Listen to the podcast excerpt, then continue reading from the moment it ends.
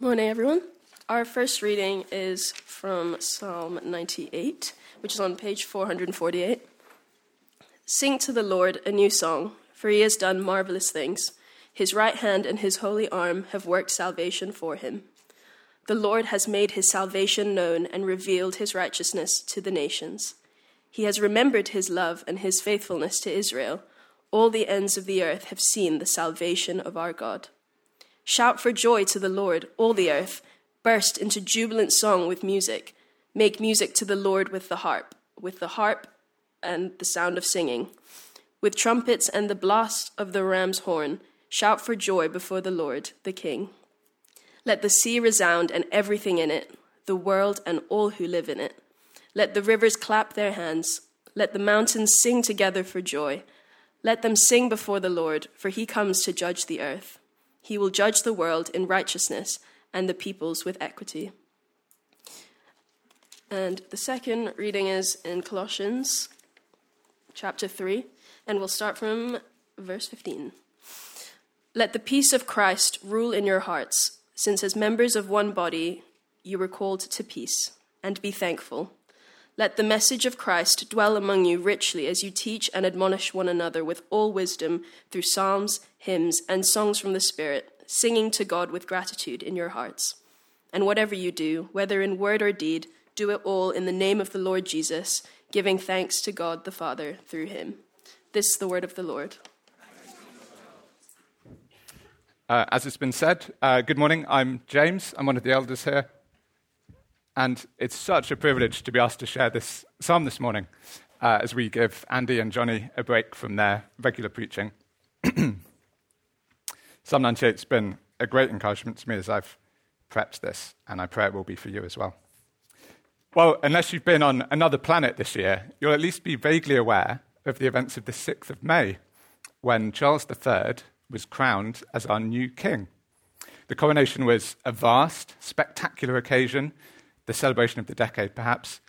And as the world watched on, at the centre of that day was the service itself. And the main feature, or the central activity through that service, other than Penny Mordaunt's impressive sword-wielding skills, the main feature was singing. And do you know what was sung as the king and queen, newly crowned, first came together again? It was Psalm 98. Andrew Lloyd Webber, who was commissioned to write the music, did a solid job, I think, with his setting of this psalm, a piece called Make a Joyful Noise. And it may well be that you were glued to the TV, Union flag in hand, ready to rise at the requisite moments and join with the choir's anthems. I suspect most of us were not quite there.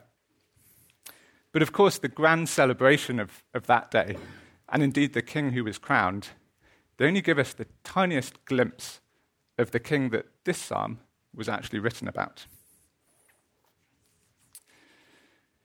But maybe you aren't feeling particularly ready to burst into jubilant song for God either. In fact, maybe you're feeling a million miles from that today. And of course, there are many valid reasons why joy might feel distant for you this morning. But isn't it true that the main reason we lack joy in God is that we have too small a view of him? Well, this psalm, it speaks right into that. It was commissioned not by King Charles, but by the King of the universe for us to hear this morning. But before we dive into it, let me pray. Heavenly Father, your word is rich and a source of great joy. Thank you for giving us this psalm, and that you know exactly what each of us needs to hear from it. We pray your Spirit will be at work now, so despite my weak words, our hearts will be changed and grown by it. We ask this in Jesus' name. Amen. So we're in this series of psalms of thanksgiving or kingship, and Psalm 98 really is a psalm of pure joy. There are no enemies in sight, unlike in many of the psalms. What we have in view is God, creation, and humankind. This is the psalm that prompted Isaac Watts to pen Joy to the World over 300 years ago, which, by the way, is not a Christmas carol. It's not really about Jesus' birth. But I couldn't resist tying our summary on the sheets to that famous opening line, "Joy to the world, the Lord is come, let earth receive her King." And as we go through, we're going to see three big reasons why we can sing alongside creation. And the reasons they're both challenging and also wonderfully liberating. Now, as we go, I'd love you to help me by keeping your Bibles open. So that's page 448. And you can follow along those points on the handout as well. Or rather, you can write them in those lovely blank spaces. I usually find that helps me stay awake. So page 448. And our first point, we can sing with creation because our Lord is a saviour. So let's look at verse 1, page 448, verse 1. "Sing to the Lord a new song, for he has done marvelous things. His right hand and his holy arm have worked salvation for him." So as we know, in about 90 minutes' time, the whistle will blow for the end of the World Cup final match, and one side will be victorious, unless it goes to penalties, which, knowing England, is quite likely. But just picture what it would be like in the stadium as a fan on the winning side, hopefully England. Maybe you've experienced that sort of thing for yourself. There will be cheers, there will be cries of joy, and as Johnny said, there will be singing. And this psalm is a call to sing for joy in response to a victory. So what is the victory being referred to?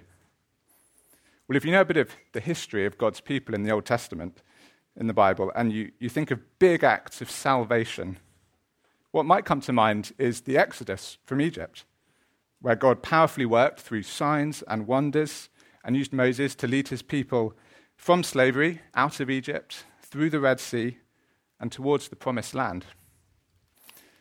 And that does seem to be what the psalm's getting at. The phrase "new song" is probably referring back to Exodus 15, when Moses and Miriam led the Israelites in singing right after their escape from Egypt. God's actions in the Exodus were literally marvelous. Even some Egyptians saw God's power and turned to him. Now, that original song in Exodus 15, that was a classic, topped all the charts, but the psalmist is calling for a new one. And it might be that this particular new song, this psalm, was most relevant to Israel after God later rescued them from exile in Babylon. That would have felt like a whole new Exodus. And it's clear when we read about that elsewhere in the Bible that God alone worked that salvation as well. Now, this language of the Lord's right hand and his holy arm, they build on a picture of him being like this strong warrior. I realize I'm not the preacher to make this illustration work. I should have got Ransford down. Use your imagination. This is Ransford's arm. The Lord is a strong warrior, even stronger than Ransford. And actually, Moses sings that as well in his Exodus song, not the bit about Ransford. It's helpful, really helpful, for us to grasp this idea of the Lord being like a warrior king who protected his people and vanquished enemies.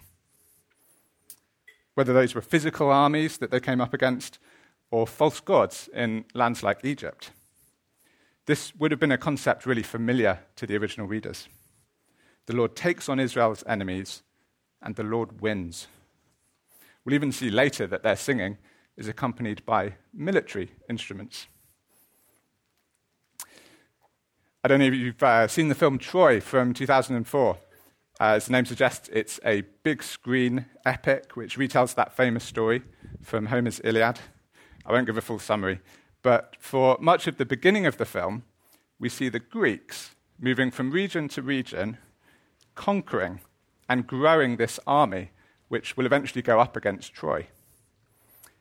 And it turns out their battles, they aren't won so much by the size of their army or the skill of the fighters, but by the heroic Greek warrior Achilles, played, of course, by the ageless Brad Pitt.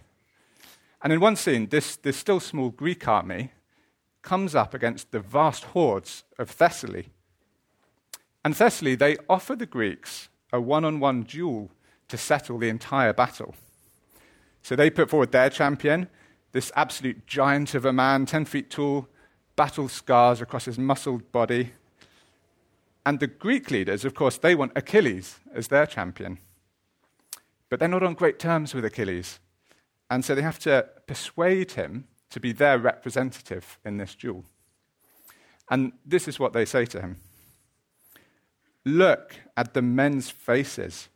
You can save hundreds of them.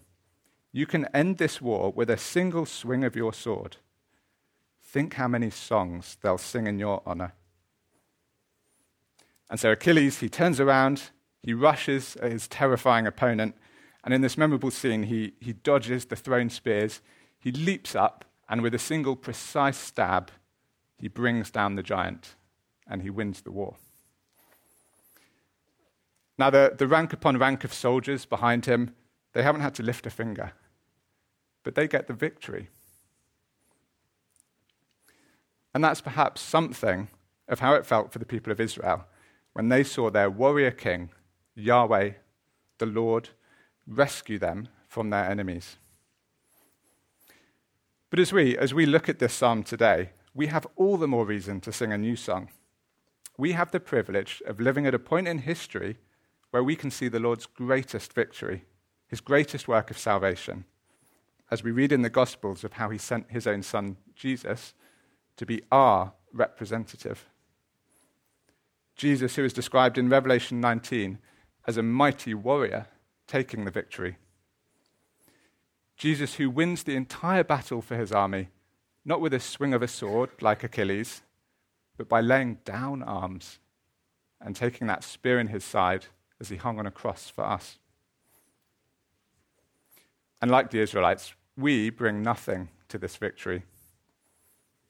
But we can honor him in song, now and through eternity. We heard from our reading in Colossians that as we sing, we also teach and remind one another, just as the psalmist here remembers the marvelous things the Lord has done. And incidentally, yes, I do think this means we should keep writing and singing new songs. Jump back with me to verse 2, and I promise we're going to speed up now. Verse 2.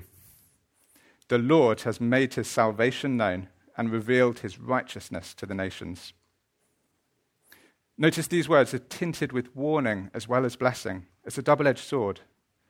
Because in Exodus, just as Moses saw the Lord's salvation, so Pharaoh saw the Lord's righteousness and was swept away with his armies by the sea while Israel escaped. And then verse 3 builds on this. He has remembered his love and his faithfulness to Israel. All the ends of the earth have seen the salvation of our God. Now, if you were at Revive, the Commission Festival back in June, you might remember that this pairing of words, love and faithfulness, is covenant language. It's used particularly heavily in Psalm 89, a few pages back. You see, throughout that exile in Babylon, Israel had been calling on the Lord to remember his covenants, to remember his promises, to bless them. And now he has answered that prayer. He's rescued them from exile. And so they rejoice. You might have noticed the promises here were to Israel. Israel were the covenant people. So though we're told that all the ends of the earth, that is all nations, have seen his saving works, at no point here is there a direct promise of salvation for the other nations. But for us here today, I think by and large Gentiles, people from those other nations, we can marvel that we are included in the ultimate fulfillment of these promises. Jesus declared that all who trust in him are saved.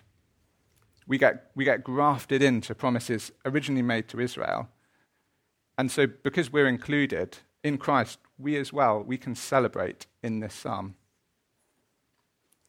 So let's sing to him at every opportunity because he's our Savior who has won victory for us. But the psalm doesn't stop there, does it? In fact, it's ramping up. These first three verses, they focused in on God's people. But now the circle is widening this time to all people, all the earth. It's a bit like we started with a few sopranos singing the melody, but now some more backing singers have arrived. The harmony's coming in, and the volume of this song rises. So here's our second point. We can sing with creation because our Lord is King. Follow with me from verse 4. Verse 4. Shout for joy to the Lord, all the earth. Burst into jubilant song with music. Make music to the Lord with the harp and the sound of singing, with trumpets and the blast of the ram's horn. Shout for joy before the Lord, the King. Now these verses, they're bookended by that phrase, shout for joy to the Lord. And the end of verse 6, you can see there, it explains why. It's because the Lord is the King. The praise in this section is exuberant. And in the Old Testament, we most often have shouting like this when a king is crowned. So, for example, when Saul is made king in 1 Samuel, the people shout, "Long live the king!" But looking forwards into the New Testament is actually even more enlightening, because in an event that's recounted in all four Gospels, as Jesus makes his triumphal entry into Jerusalem, the people shout for joy. "Hosanna," they cry. "Glory in the highest. Blessed is the King of Israel." And by the way, a triumphal entry was a Roman parade, normally done after a military victory. Our warrior King Jesus won total victory on the cross and rose to rule. So we too can shout and sing and dance, knowing that he reigns. Maybe you're here today and you're listening in and you don't yet know this King Jesus. Well, this call is for you as well. Jesus is a king unlike any other you will ever see crowned. And he's got the power to bring you true, deep joy of a kind that you won't find elsewhere. So can I implore you to investigate further? You might start by asking the person who you came with, or you can ask me, or anyone you've seen up front. Jesus' offer to you is free, it's unconditional, and it's mind-blowingly good news. But if you do know Jesus as your king, have you recognized him as your ultimate source of joy? Someone once said, "Joy is the flag which is flown from the castle of the heart when the king is in residence there." Jesus being our king is what will bring us joy. Or as we heard in our reading from Colossians, "Let the peace of Christ rule in your hearts." So if you're that person from our introduction who's feeling a million miles away from bursting into song this morning, this is for you. And singing is such a great way to build and teach our hearts in this.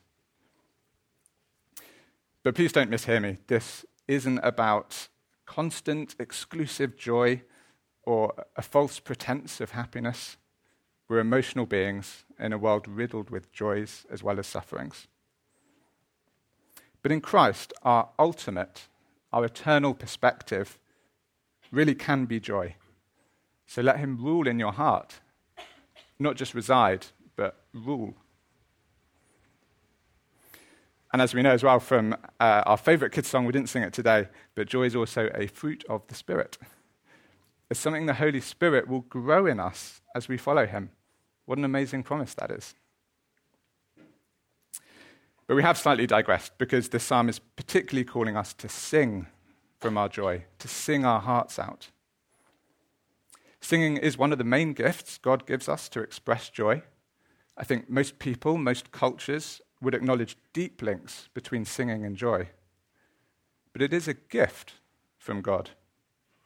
Has that sunk in for you? You might want to reflect later on how you could fan into flame your joy through singing. And many of us, me included, will do well to note that this is not contained, self-conscious praise.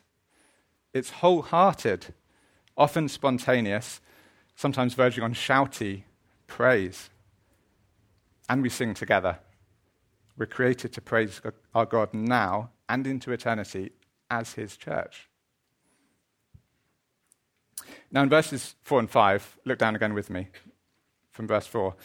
Music is mentioned alongside singing, and the music is part of the praise. It accompanies singing or shouting, and we read this elsewhere as well. It's good to have people serving us with musical skills, joining in our praise.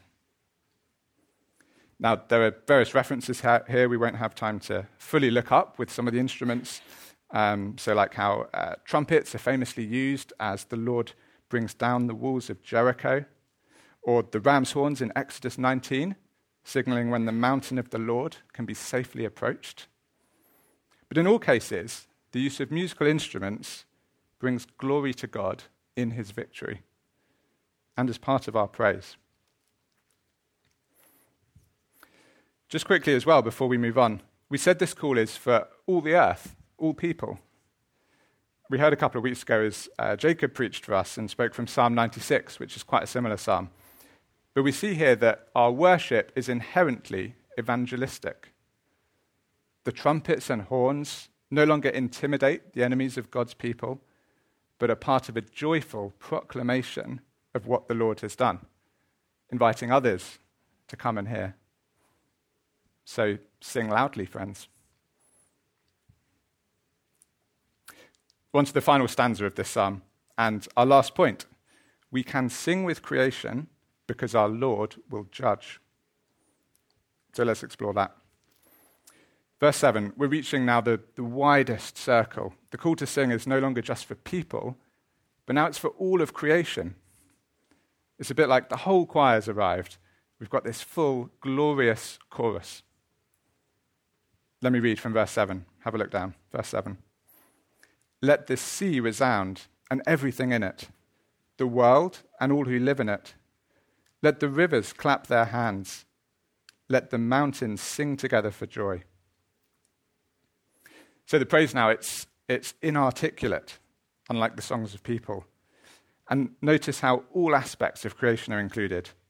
The sea and the world, the rivers and the mountains, and everything within, all the creatures. Even the things associated with judgment, like the sea which swept over the Egyptians, now pay homage to the King of creation. And the clapping of the rivers is reminiscent again of how God's people in the Old Testament, they would clap their hands when they saw a new king crowned.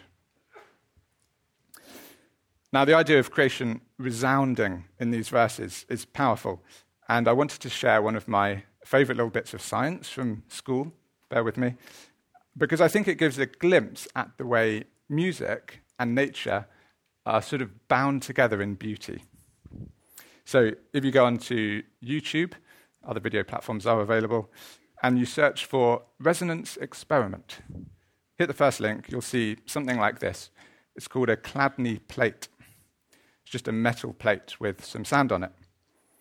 Not much on their own, but something wonderful happens when these two resonate together. Because as the plate vibrates with sound, these amazing patterns emerge from the sand, seemingly out of nowhere.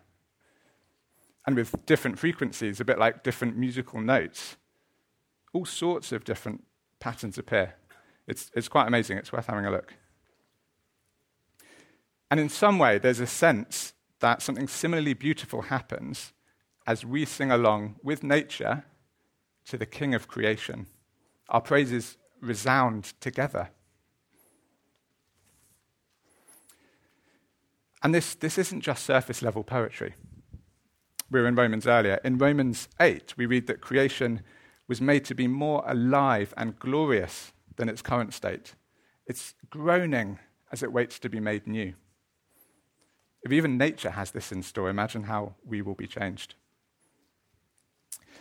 Now, this idea that creation is wrapped up in God's salvation plan, it's not actually one we talk about all that much. It might even be new to you.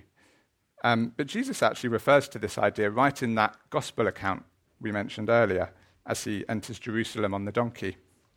Because the Pharisees, they tell Jesus to hush those people who are shouting for joy. And Jesus replies with this, if they keep quiet, the stones will cry out.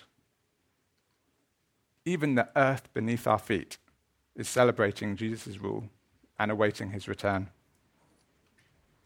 So let us sing alongside creation. Or in the words of an AI that I told to summarize this in the style of C.S. Lewis, may we become instruments of rejoicing as we lift our voices and hearts in praise to the one who orchestrates the galaxies. You're probably wishing I just got it to write the whole sermon, aren't you? Let's have a look now at verse 9. Have a look down, verse 9. Let them, that's all parts of creation, let them sing before the Lord, for he comes to judge the earth. He will judge the world in righteousness and the peoples with equity. Now, if we were singing this psalm as a song at CCB, exactly as written, what kind of final verse do you think this would be? Would we reach the end and then loop back, repeating verse 9 even louder as the rob on the drums goes wild and the trumpets soar? Or would it be a quiet final verse? Perhaps without instruments even, because this is a reflective, poignant point. Or would we just omit this verse altogether, because the others are really good, and why ruin a good hymn with the awkward verse they sang a few hundred years ago? Well, I want to suggest this final verse is an absolute banger. Sorry to borrow an Andy phrase. It's a massive verse, and it is a celebration. It's given as the reason to sing with all creation as we await the Lord's coming. But if you're anything like me, you hit this verse and it feels like the song's ended, but the guitarist has strummed the wrong chord, so it sort of feels wrong, unresolved. We're not quite sure what's just happened. And perhaps this reaction is revealing of how we naturally feel about judgment. We're told elsewhere that fearing the Lord and his righteousness is wisdom. But this psalm is actually challenging us to be able to celebrate God's justice and judgment. It might almost feel inappropriate. Let's go back to the Israelites. They yearned for justice and equity. Equity means fairness. Because they were physically surrounded by enemies. And whilst in Britain we have something really that's quite rare in the context of human history, which is a strong sense of military safety and a pretty fair justice system, the people of the ancient world, they had no such guarantees. So their desire for fair judgment would have been potent in a way that we today might struggle to understand. They really could celebrate in knowing that God saw the wickedness of their enemies, would hear every single case, and would one day bring perfect justice. But perhaps it's not really so different for us. Do you see justice as you look around the world? In the decisions of exploitative leaders, the actions of cruel bosses, the unfairness of illness, or even in your own heart? The Lord will hear every case in full, because he's seen every moment, he's read every heart. He is the only perfect judge. Now, I don't know what it will look like exactly, but personally, I can't wait for justice, for the pain of loss that close friends have gone through, or the unfairness of people who constantly exploit the weaknesses of others and only ever seem to be rewarded, or even just times my words have been twisted a bit and used against me. I'm sure you can think of reasons to look forward to justice. But perhaps you're aware here that there's a growing tension, a bit of an elephant in the room. Because justice for all of those things is well and good.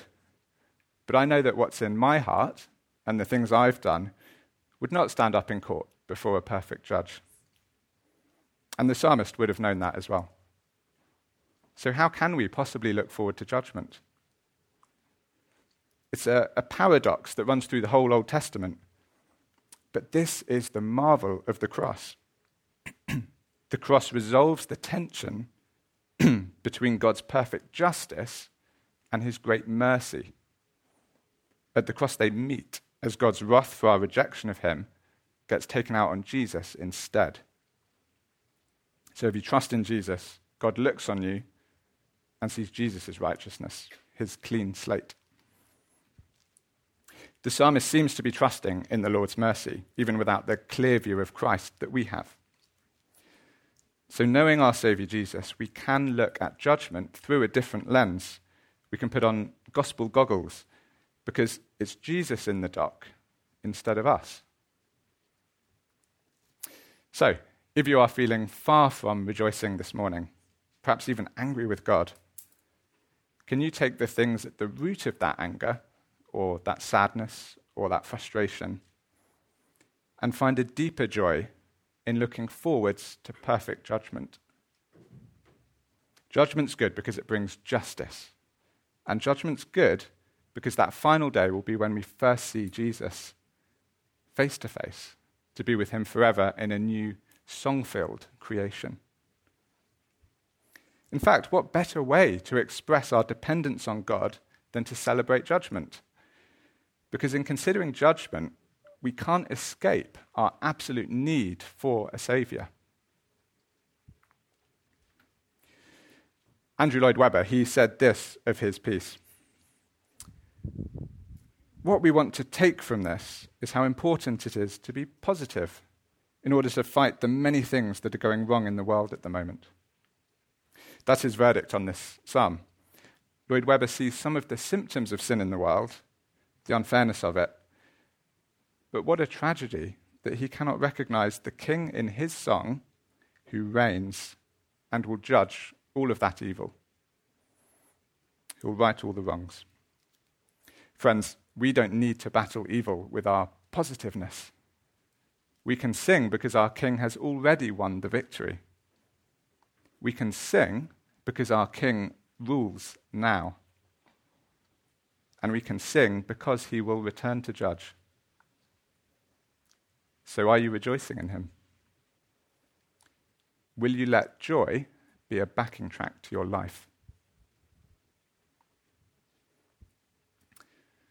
I'm going to close with a prayer from Tim Keller's notes on this psalm, and I'll read it slowly, and you might like to echo these words in your heart with me. So let me pray. Jesus, my shepherd, husband, friend, my prophet, priest, and king, my Lord, my life, my way, my end.